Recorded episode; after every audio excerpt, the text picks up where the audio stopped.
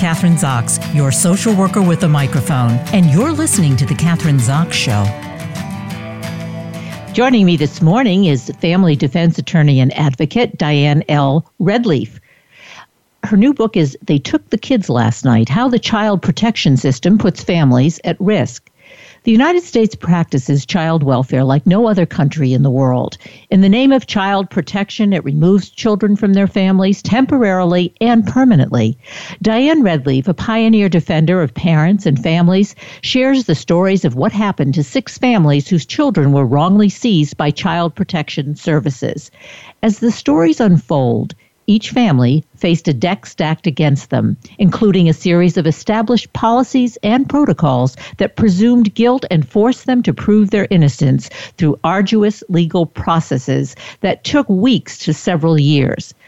Redleaf, a graduate of Stanford Law School and former partner in the law firm of Layer and Redleaf, has served as executive director and legal director of the Family Defense Center in Chicago, an agency she founded. Welcome to the show, Diane. Nice to have you here.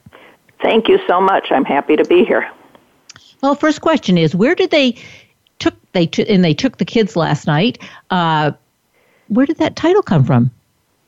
Uh, it came to me in a flash, actually, and it was two years ago, actually, be- before uh, before we had a lot of uh, news about families being separated. Um, it's about families in the the uh, continental U.S. Um, but uh, it just uh, came to me. I was at dinner and just had the title, just uh, because that's what it's about. Is uh, when the state the comes and and takes the kids. Well, you say in your book, and you say that the CPS, the Child Protective Service system, assumes the worst and treats the parents accordingly. Can you explain that? What do you mean by that? So I think when, as soon as there is a hotline call, and we can talk about what's involved with that and how many of those there are and all of that, but as soon as there's a hotline call, uh, there's a, an assumption that immediately starts to happen that, uh, A, we have to take it seriously, which is understandable, but B, that uh, when in doubt, we're going to believe that it's true. Okay, so we're going to act as if we believe that abuse has occurred uh, or neglect has occurred, and therefore the parent, the child needs to be protected from the parent. Um, guilty so, until uh, proven innocent. Is that what you're saying, as opposed to innocent until you're proven guilty? It starts with the hotline call and the response that we we believe that the safest course is to take action that protects the child from the parent as if the parent is guilty. Diane, so what then starts? What's put in place? Who's involved well, in this? Um, so, what starts is uh, as soon as a hotline call alleging abuse is accepted by the system, a caseworker will go out to the home um, or sometimes go out to the school if the child's at school uh, and uh, we'll uh, try to come into the home. We'll ask to come into the home. Most of the time, we'll go into the home. Uh, and they have to make the critical decision uh, is this child going to be removed from this home? Uh, and sometimes they're not ready to make that decision, uh, but they will tell the parent that they need to separate from their child um, because otherwise the child's going to be taken. Now, they might not have enough information to actually take the child, but they tell the parent, you know, separate from the child. So that is a process that is happening very often uh, under the radar, and then there's no way for the parent to get out from under that. You know, there's no right to counsel, there's no system of justice that follows from that. Um, the parent is kind of stuck. Uh, that's the oh, way. Let me backtrack uh, a little bit. Uh, first of all, I just want I just want to I'm interrupting you because I want to know first of all in terms of numbers, how often does this happen, and, and number two in terms of demographics, uh, because does this happen in middle class homes, upper middle class homes? Are we talking about civil rights issues here? Uh, somebody comes to your house and says, you know, we got a call saying you're abusing your kid. We can just take your kid now, and you have to let go of them. That's three questions in one, but you can start with the first one. yeah, so So, just to give a perspective on the overall numbers, I mean, the numbers are staggering in terms of the overall size of the system. Uh, 7.4 million kids were called to the attention of child abuse hotlines in 2016, which is the last year we have data for. Now, fortunately, uh, you know, those cases get uh, triaged a lot, uh, but then mistakes can be made in the triage process all the way through to the uh, decision that gets made ultimately uh, to, to put the kids in a foster home versus uh, and and declare the parents guilty and make a decision on that uh, on the merits of the allegation. So, What's the um, triage um, process? I think you have to explain that. What do you mean by the triage? Oh, triage. Process? So tr- by triage, I mean that the there are 7.4 million children called to the attention of hotlines in the United States in different states. It's a state by state system. So the the person on the other end of the hotline uh, will sort the call out and decide, well, is this actually a call that we need to um, do something about? And about 60% of the time, yes, they're going to send someone to the home um, or to the school um, or refer the family immediately to a community uh, service, but mostly it goes into an investigative process. Um, and at that point is when the caseworker comes to the home and really has a broad discretion, very broad discretion to make a decision uh, right then and there as to how they're going to treat this family. Right, so then what happens after that? The caseworker is the one who decides, okay, we can take these kids away, or there is some, or they suspect abuse. And you're talking about an enormous amount of kids, 7.4 million.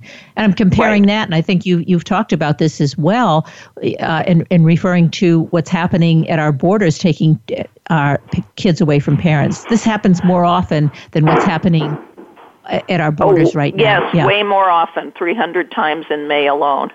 In May alone.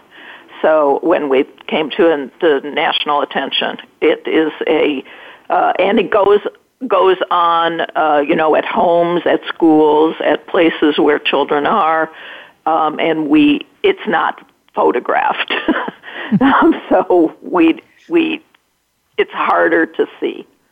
It's well, harder to see what's happening. You've outlined six stories, obviously, of families in your book. Let's take one or two of those stories and talk about them and put all of this in a context. Yes, so the stories in my book are all medical stories. Um, I chose those stories deliberately. Um, they're not necessarily the most frequent of the types of stories the coming to the attention of child protection, but I thought they were ones that the average ordinary person could understand because they all involve a injury to a child, young child, that could happen to anyone, a fall um, that results in uh, an injury, and the family goes to the emergency room to check it out, and a hotline call gets made uh, either because the parent's story about what happened isn't believed or because the parent really genuinely doesn't know uh, what happened. Uh, so uh, the first of the stories in my book um, was a, basically a, a pretty simple and easy to understand uh, medical story. So the father was holding a, his baby in his arms, and he was uh, standing on a porch, and he fell backwards. And in order to avoid hitting his other child, who was about a year and a half, who was standing right there, um, he he he fell deliberately in a particular way, and he released the baby, and the baby fell too. So the 911 was called. They go to the emergency room. The baby, um, you know, has some scratches, and so does the father. Nobody really questions that there was a fall. But what happened then was that that they took a and they find a small bleed on the the baby's head, a subdural hematoma. But they do a, another scan and they see what they think is a chronic uh, second bleed uh, on the baby's brain. So at that point, there's a hotline call because the parents could not explain this second bleed. And the family is told, just as I said, that they need to separate right away. So there's, you know, there's an assumption of guilt that the parents did something. And not only the parents, but anybody who was with the child. So only certain relatives could care for the child. They had to not have had contact with the children um, during the period that it, they thought this bleeding might have happened. So this went on for 43 days. The family was separated. The, chil- um, the um, children went to live with relatives. Um, they're under the microscope with the CPS system. You know, any false move, and they could have their kids taken, and they were fearful the whole time. Um, and at the day 43, they say that the, the that they can go home. The kids can come home, um, and at the end, uh, on uh, they say that they're going to make a finding that this child was abused. Yeah, but they don't know who did it. So they leave that on the on the record. They put that finding. Uh, we can talk a little bit more about what that means. Um, into a child abuse register, and this child has been declared to be an abused child. But living at home with this kind of cloud on the family's record, but no statement that the parents were guilty.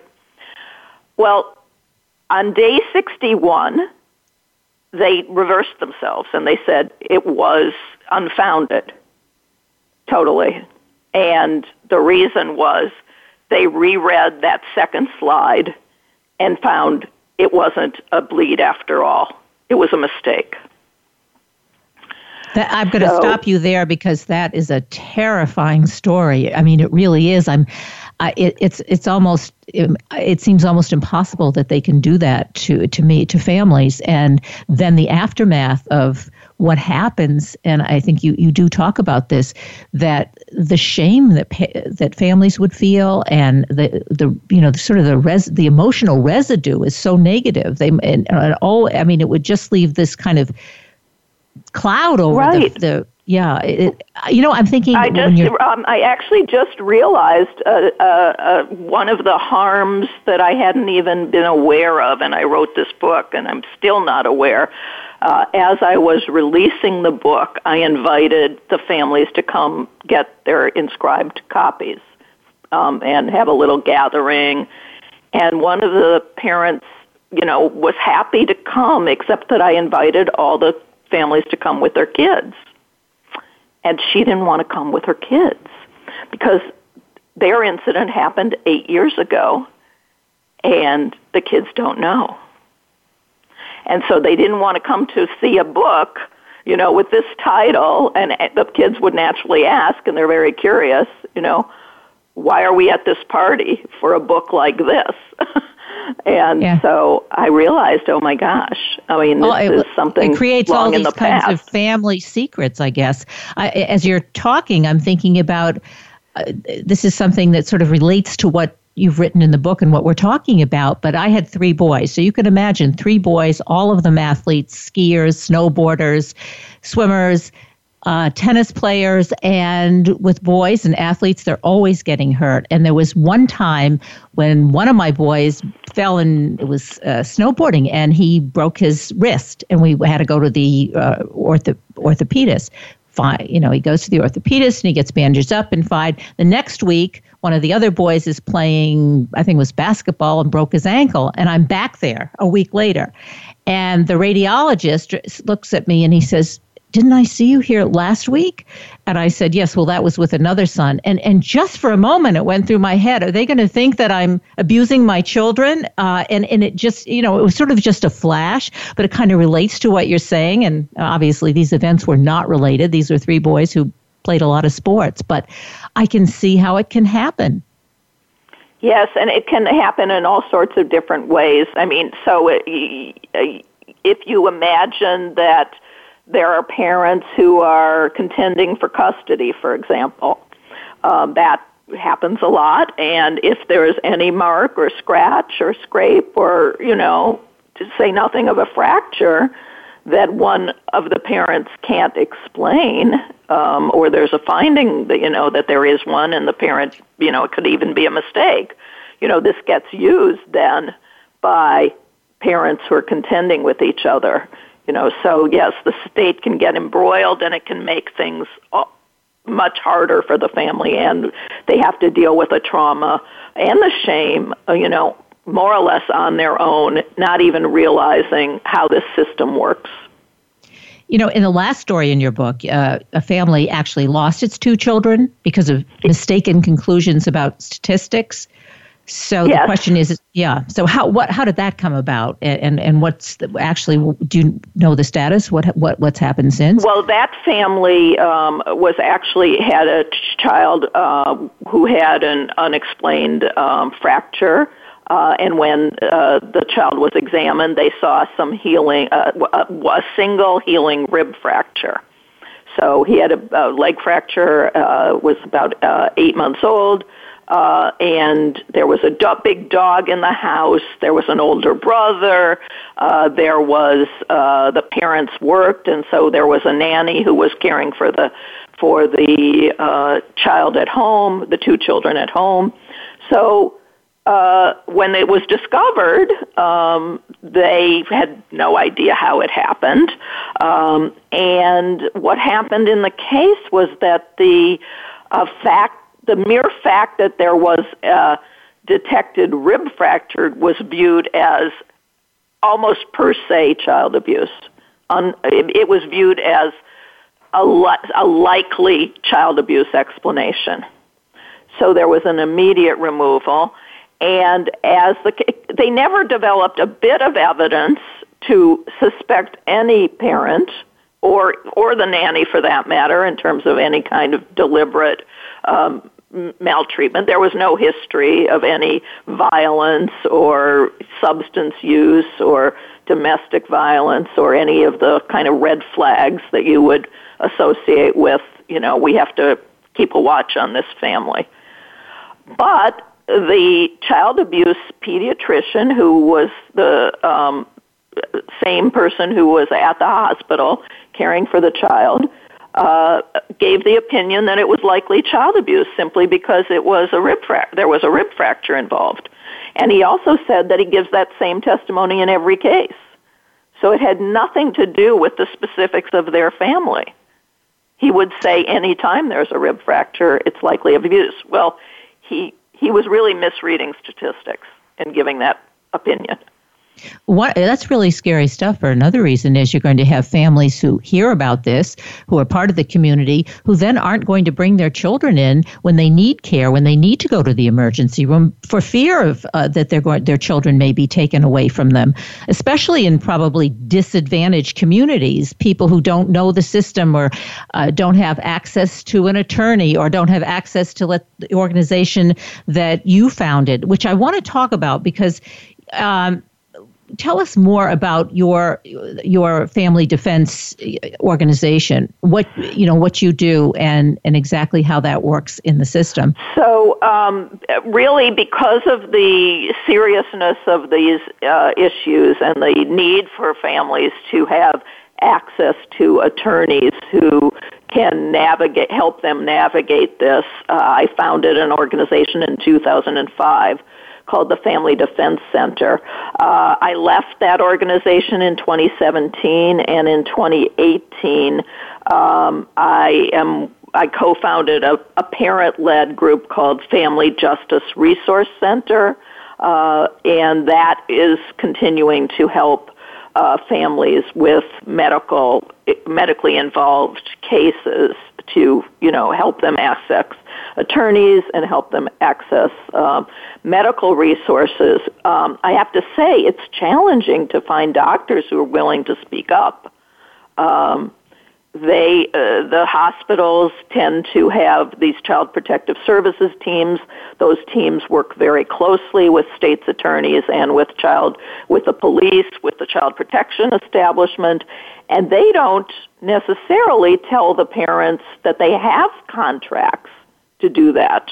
Um, and that the parents are, you know, speaking to them, and the, the what they say goes straight to the police. Um, so this is a big problem. So this is kind of a secretive system. I mean, people don't realize that the doctors, the caseworkers, the lawyers in this case, in the child prote- protective services, are kind of in can be, I should say, uh, in cahoots with one another, and the parents themselves have no idea we're sort of That's in the right. dark. It's not. They're that. not given notification at the point that there's a hotline or a uh, even uh, you know an investigation at the hospital. Uh, but you know, parents I've seen usually. I mean, it's treated like it's a police interrogation. The parents are separated. Um, the caseworkers come to the hospitals. Um, they're uh, actually, uh, in some cases, the doctors would be advocating for family separations. We've had cases like that where the doctors are, you know, the ones pushing to separate. I mean, this is all, you know, I wrote an, a report uh, a few years ago about the ethics of this, and it's, it's very ethically troubling from a point of view of medical ethics for doctors to be involved in interrogations of, pa- of parents and to be involved in, you know, advocacy for family separation. But it well, it has happened. Well, lawyers, lawyers uh, for the parents have often been called child abuse deniers. So, speak to us about that.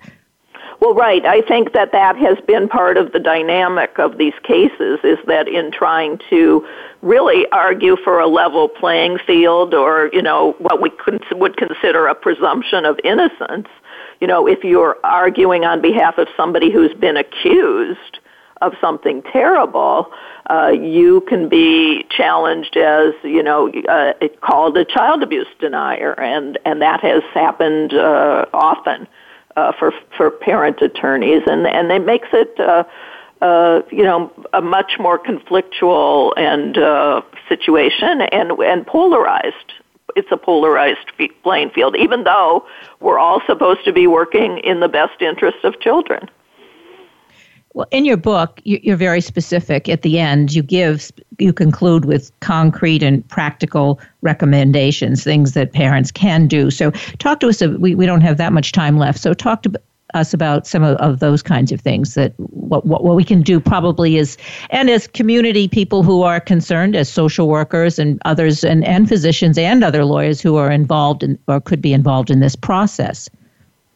Well, I think it starts with the hotline call because we've heard so much that, you know, see something, say something. I want to challenge people to, to think, see what, say what.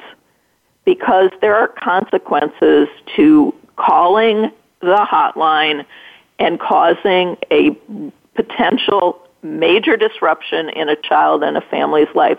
So it ought to be something serious.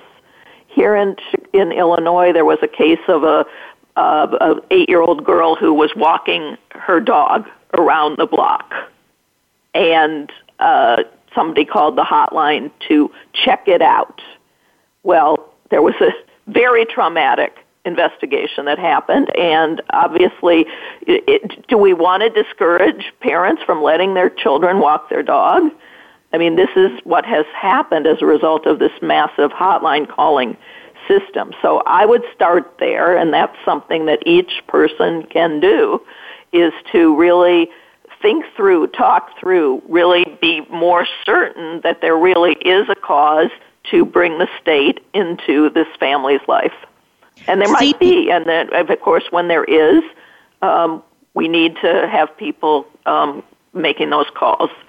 But beyond and that, who's sitting I mean, on the? And I want to say the, uh, there's a. I want to stop you there. The CPS Child Protective Service hotline call centers. Who's actually sitting there, and are they overstressed? Do they have too many calls and, and not enough people, and maybe not enough people who are qualified to answer those calls?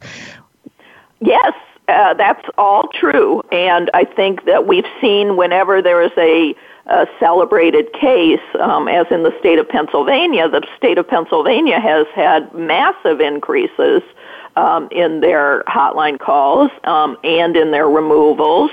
Um, it's uh, Philadelphia now has uh, the highest removal rate in the in the country, and and that's because you know we see these celebrated cases because there was the Penn State you know scandal, and that causes this up uptick.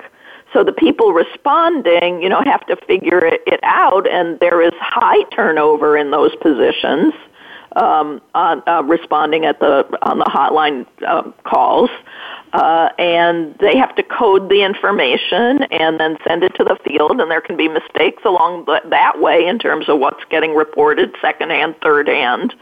Um, and so you can see that you know there, it's rife with error. This is a system that is rife with error. So people just need to be aware um, and uh, you know, I'm hoping that the book will help build awareness without at the same time terrifying everyone because I yep. don't necessarily want everyone to decide to change their lives just because there's the possibility of something bad happening. No, and I want we have a couple minutes left. So the title of the book is "They Took the Kids Last Night: How the Child Protection System Puts Families at Risks." And I, I think you're right. We do need to have awareness, and your books do. Your book does just that. Uh, Diane Redleaf, uh, we attorney we've been talking to. She's a family defense attorney and advocate. Uh, Diane, uh, could you please tell us again the websites that we can go to? That will give us more information about you and about the book?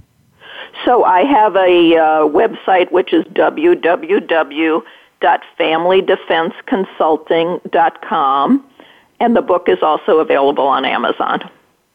All right. Thank you so much for being on the show today. Lots of good information and doing these kinds of things and being uh, on the radio and television and obviously your book gets the word out there and uh, again the statistic over 7 million children are cons- considered suspected called, victims. They're called. They're called. not all determined, but yes. they're, subject to this, yes. Subject to this. So it is a, a huge problem.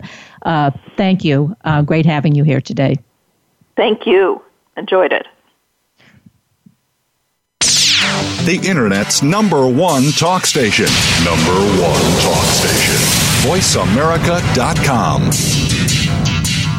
I'm Kathryn Zox, your social worker with a microphone, and you've been listening to The Kathryn Zox Show.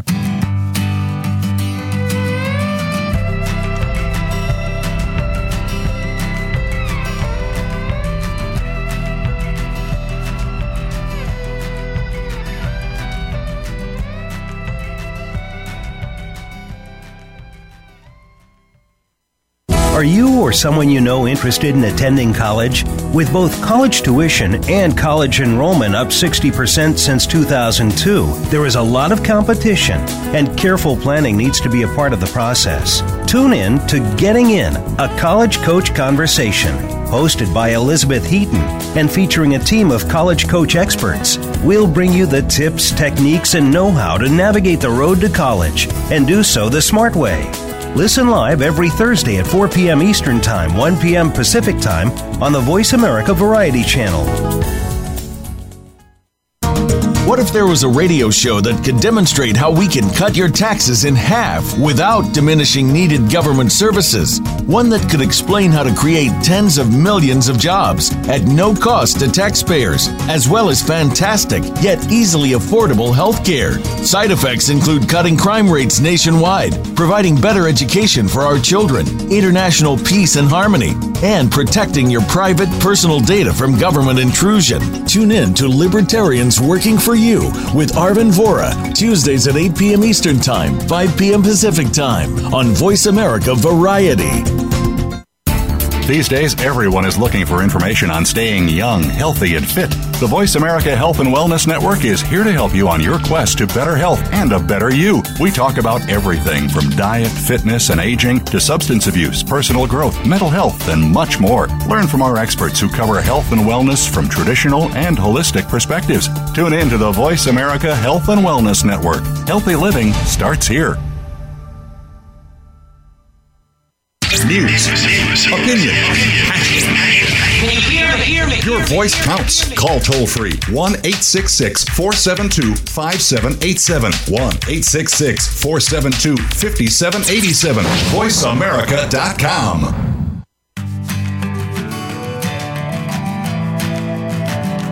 I'm Kathryn Zox, your social worker with a microphone, and you're listening to The Kathryn Zox Show.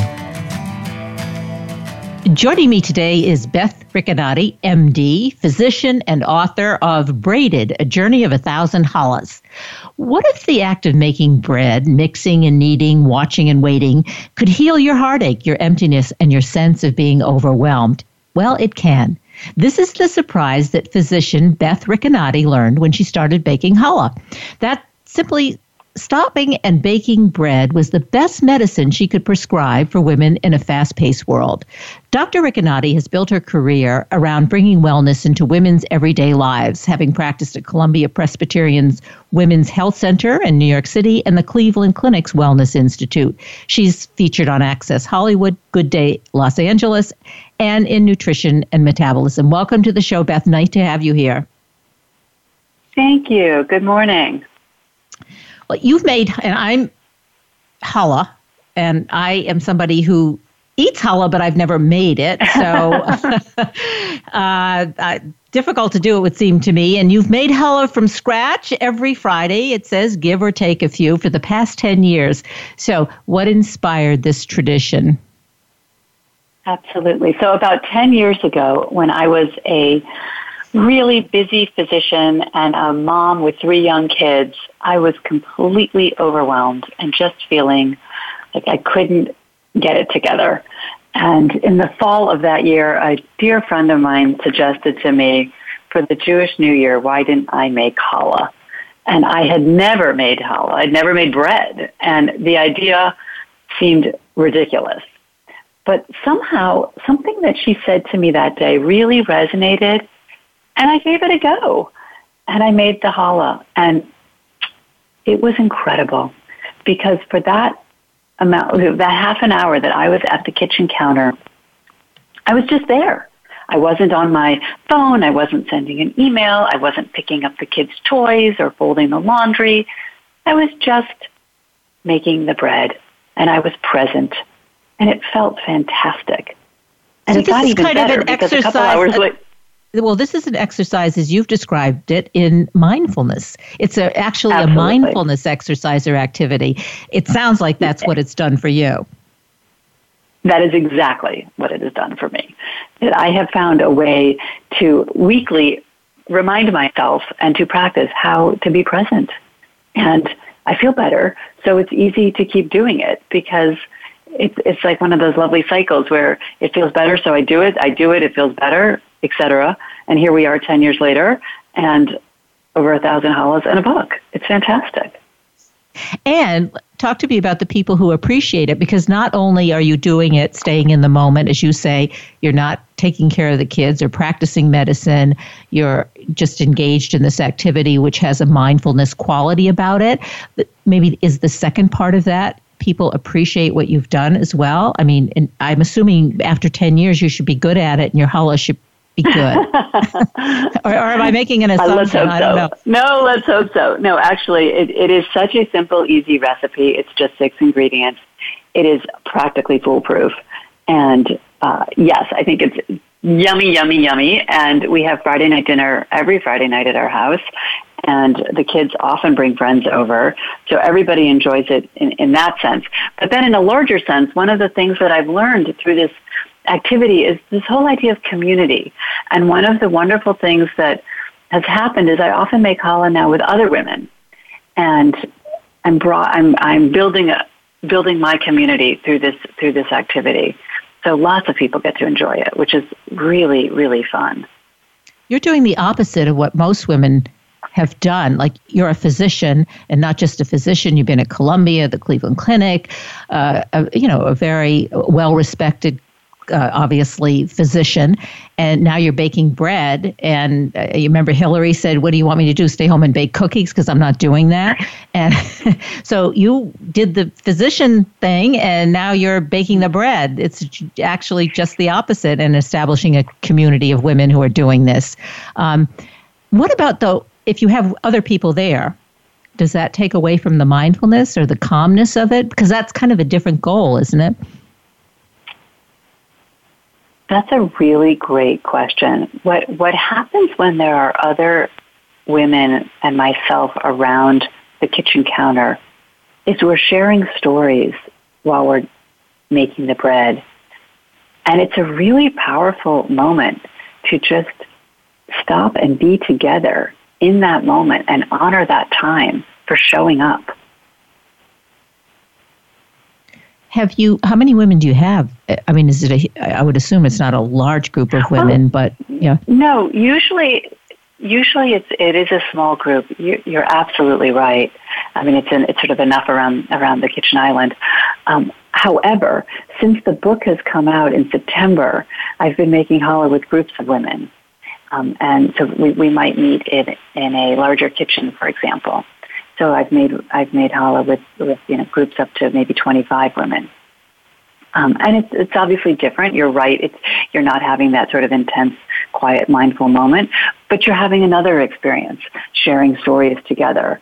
And I find that's really powerful to come together. It's, I don't have many other opportunities where I've, where I've done that in my life, where we just take time to, to be together.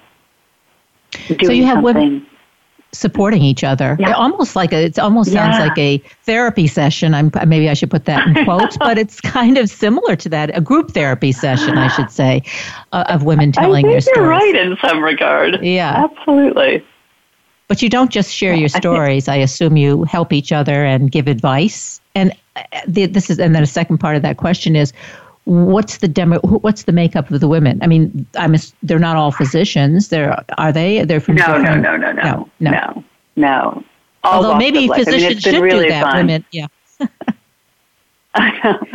um, it's been really fun. I've made challah with, with kids and I've made challah with grandmothers and everybody in between. And one of the really fun things that I'm, I'm realizing since the book has come out is how many people do have mindful rituals such as making challah. I mean, maybe maybe they they, bake other things or, or, or they have other activities that that matter to them. Um, but it's not an age. It's not limited to age. It's not limited to gender. It's not, uh, across the board. I just feel that it's really, really important that you have a meaningful ritual in your life. And, and for me, that's making challah once a week. And but I don't care what what it is one chooses. I just really care that that you have something. So maybe you're a gardener, or maybe you're a dancer, or maybe you, you know, fill in the blank. Um, I just think it's so important for our health and well-being to have these kinds of behaviors in our lives.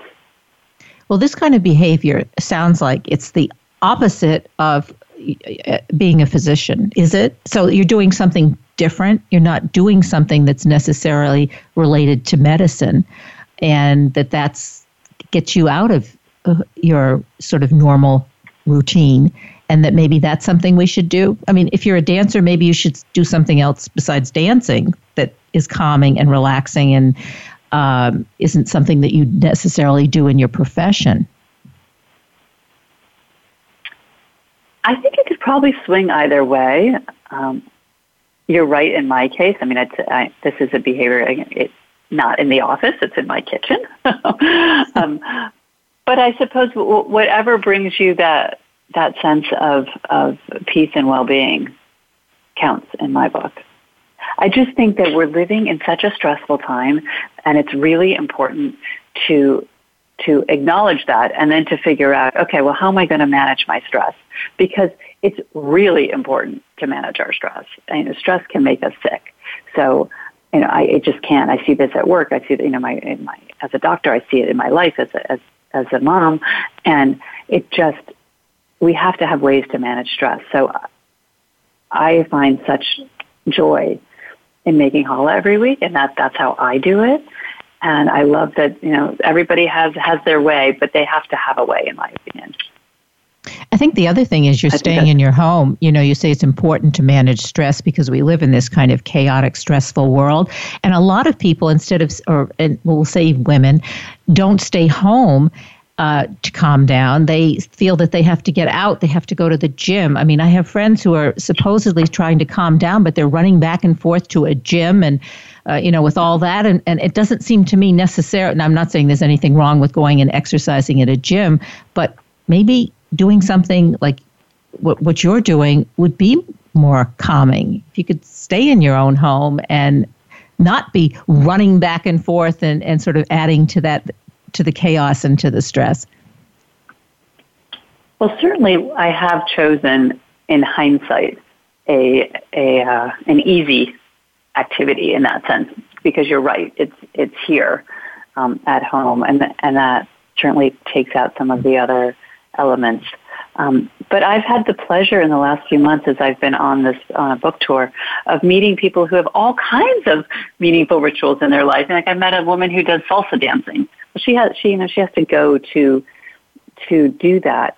So I, I think it's it, it probably doesn't matter where you do it or what you do, just that you are aware of having um, behaviors like this in your life that that help to ground you and keep you present and keep you mindful. I think that's so great. I know there's one question people have asked you, and it has to do with what you are baking and what the ingredients in the challah is. Okay, because you're a physician and we talk about nutrition, yes. and it is it's white bread, and we're not supposed to be eating white bread. So I know, that, I love yes. that question. I'm so glad you asked that question. Yes, it, it, I I make I make challah with white flour, and I ha- have come back to this. I tried because you're right. And being a physician, I thought, okay, I have to make this quote healthy. And so I tried to substitute whole wheat flour in this recipe, and that was my mistake. Okay, remember from, from the beginning, I'm not a baker, so I didn't appreciate, sometimes you just can't swap ingredients. And I didn't choose a recipe with whole wheat flour. I just tried to put whole wheat flour in this recipe. And if I tell you how bad the challah tasted when I did that, so um, yeah, that didn't work. And what I realized was actually this wonderful lesson, and it's a great reminder, and it's something that I need to be reminded of. So I'm grateful I have this weekly opportunity, and that is that everything in moderation. It's okay.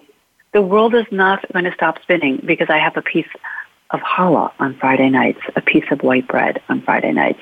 And it's good to be reminded of that. I think we can get really quickly, and particularly around food, we can get really um, controlling and and can, I can't eat this, I can't eat this, and or I must eat this, and and we started ascribing values to food like this one's bad and this one's good, and I don't actually believe that. Um, food is food. With that said, I think that uh, food is medicine and I'm passionate about that idea, and I believe that some foods do have the ability to promote disease, and some foods have the ability to promote health and well-being. So, do I do I promote a diet of all white flour? Absolutely not. Why? Because it breaks down in our body as sugar, and too much sugar can cause inflammation and all kinds of other problems. So, what I like about this recipe is it reminds me that it's okay. Once a week, I'm having a little bit of white flour, and that's okay. I'm not having white flour at every meal every day of the week because I don't think that's healthy. Um, I have learned though recently, and, I, am going to have to try this. I haven't done this yet, but I have learned in the last few months again as I'm going around, people are sharing their recipes with me, and there are wonderful, wonderful challah recipes out there that use all other kinds of flour. So there's I've learned about spelt flour uh, challah and gluten-free challah and vegan challah. And so you certainly can get at this in lots of different ways. For now, I think I probably in general I'm going to stick with the recipe that I use, knowing that honestly most of us have a piece or two and it's okay. So we're talking about balance. It's not all or nothing. You can never yes, have a piece of white exactly. bread. Exactly. So you know, you mentioned or you brought up you are bringing up nutrition. What do you eat? What do you eat in terms of your nutrition? Eh, you know, you're not. It sounds like you're obviously not obsessed with one diet over another, but no. you are and, aware. And if I were to have to. Right. If I were going to have to hang my hat on a diet, I I like the Mediterranean diet. I think not only does it taste really good, lots of whole fruits and vegetables, whole grains, lean protein, some fish, olive oil, nuts, things like that. Um, I think it's not only tasty, but it's also there's a lot of um, science behind it, and that's great. So I eat a pretty varied and um, hopefully healthy diet. I don't like a lot of packaged and processed foods, and it helps because I love to cook. So I make dinner most nights, and I think that's really fun. Um, but it's also much healthier because I know exactly what I'm putting in to to what we eat. What about growing up? What kind of foods did you eat? Well, I mean, you grew up in your family of origin, and what? Yeah. What, did, yeah. So, talk to us about that. Um, we had family dinner every night. My mom made family dinner every night, and it was absolutely wonderful. And it, and I have tried to continue that tradition. I think there's there's something really fantastic about that. Um, so we we ate a really wonderful, healthy diet. It was great. Would, but you, I, am assuming, and I probably shouldn't assume, but you wouldn't define it necessarily as a Mediterranean diet, or would you? No, I don't even. No, probably not. Although maybe in hindsight, no, no. I guess actually you're right. Um, we certainly weren't doing a lot of whole grain in the 70s. um, I'm, I'm from the Midwest, so we were we were not doing that.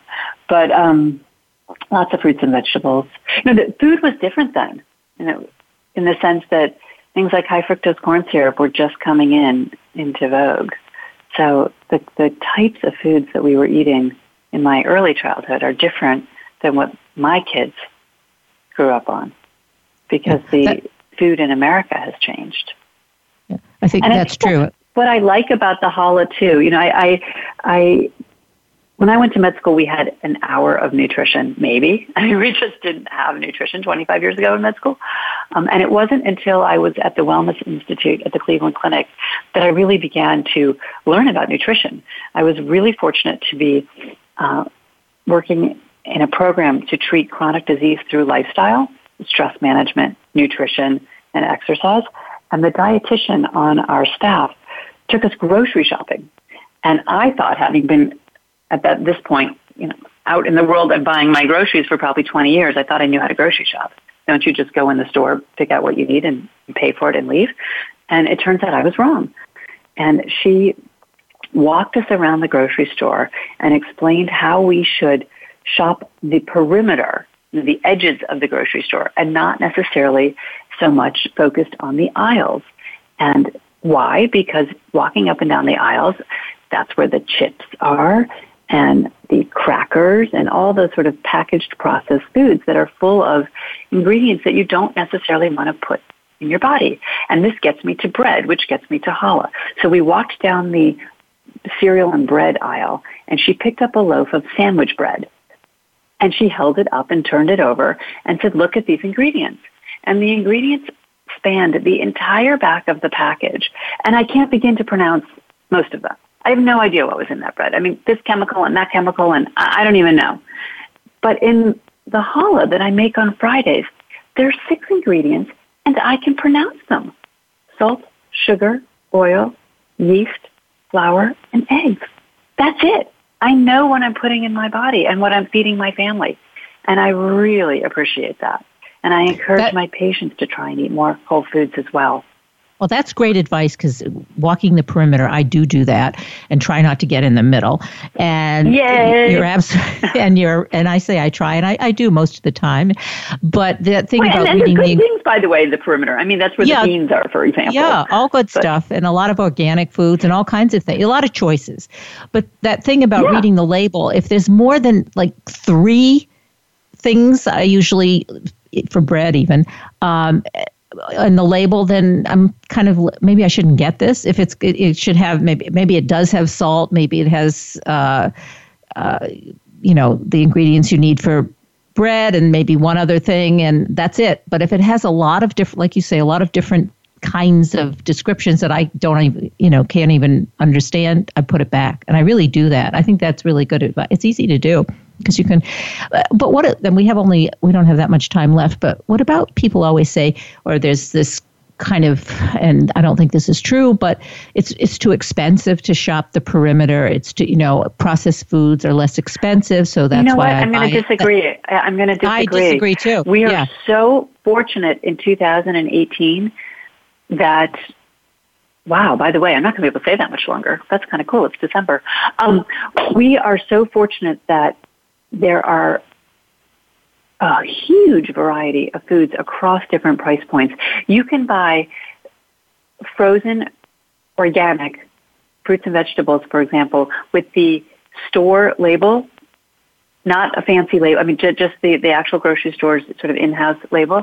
And those are probably more nutritious for you than some of the fresh fruits and vegetables that you buy because they are flash frozen when they're picked. So that's when they have the most nutrients that are, that are, as opposed to traveling across the country, you know, in a truck and then you getting them a couple weeks later.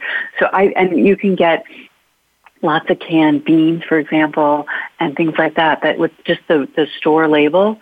So I, I, I'm with you that luckily now I think across a variety of price points you can eat really well in general. Obviously it's not, it's not always that case and certainly that there are issues sometimes depending where you live, but in general, in general, I think. No, I would agree with you. I mean, you those organic vegetables. You'll look at it. You're going to buy peas. It just says peas on the label. Maybe sometimes water, uh, some, right. for whatever reason, but that's it.